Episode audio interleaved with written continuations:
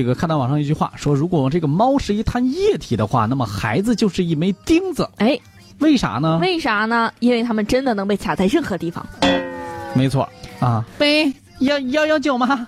我我家孩子卡洗衣机里边出不来了卡洗衣机里头啦！啊！十月五号一早，辽宁省锦州市消防救援支队南站中队接到了一个求助电话，消防员来到居民家中，看到了这样的一幕：嗯，一家人围着客厅中间的双桶洗衣机愁眉不展，还帅双筒洗衣机哎，嗯甩桶甩干桶的位置露出了一个小朋友的头。啊！看到陌生人，这孩子哇就哭了。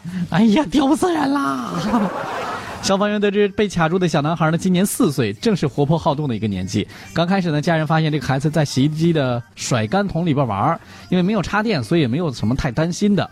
那但是呢，一想这个孩子蹲下来，双腿弯曲之后，这个时候出现问题了，哎，卡住了，动出不来了了啊！这家人呀、也试着往外抱，又试了其他的办法，都没能将这个孩子弄出来，嗯，就只能求助消防员看看能不能把这洗衣机拆开。哎，因为卡住孩子的老式双筒洗衣机甩干桶和发动机箱是一体的，嗯，甩干桶没有办法单独取出来，所以说啊，这救援人员就先用切割机切割甩干桶底部发动机，然后让甩干桶和发动机分离，随后再把甩干桶给取出来。哎，第二步呢，就是要拿来切割机啊，把这个甩干桶给切出来。为了稳住孩子的情绪，一名消防员抱住甩干桶的这个护住孩子的头部，嗯，另外一名呢是切割孩子背部的这个部分啊，呃，切割声这个叽叽一响起，小孩赶紧把脑袋往消防员叔叔的怀里一钻啊，嗯，一埋。嗯，小米一见面时的害怕大哭，他现在就紧紧拽着叔叔的衣服，还不时的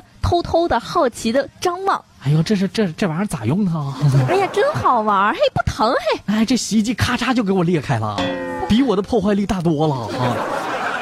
为了造成二次伤害，每一次切割的时候，消防员都找来硬纸板和木条等物品放置在孩子的身体和甩干桶之间的缝隙里头，也经过细致的破拆和耐心的安抚，被困的小朋友没有再哭闹，不到半个小时就安全救出来了。哎呀，这个很多卡住的其实其实都是一些初级卡，并不不会危及生命。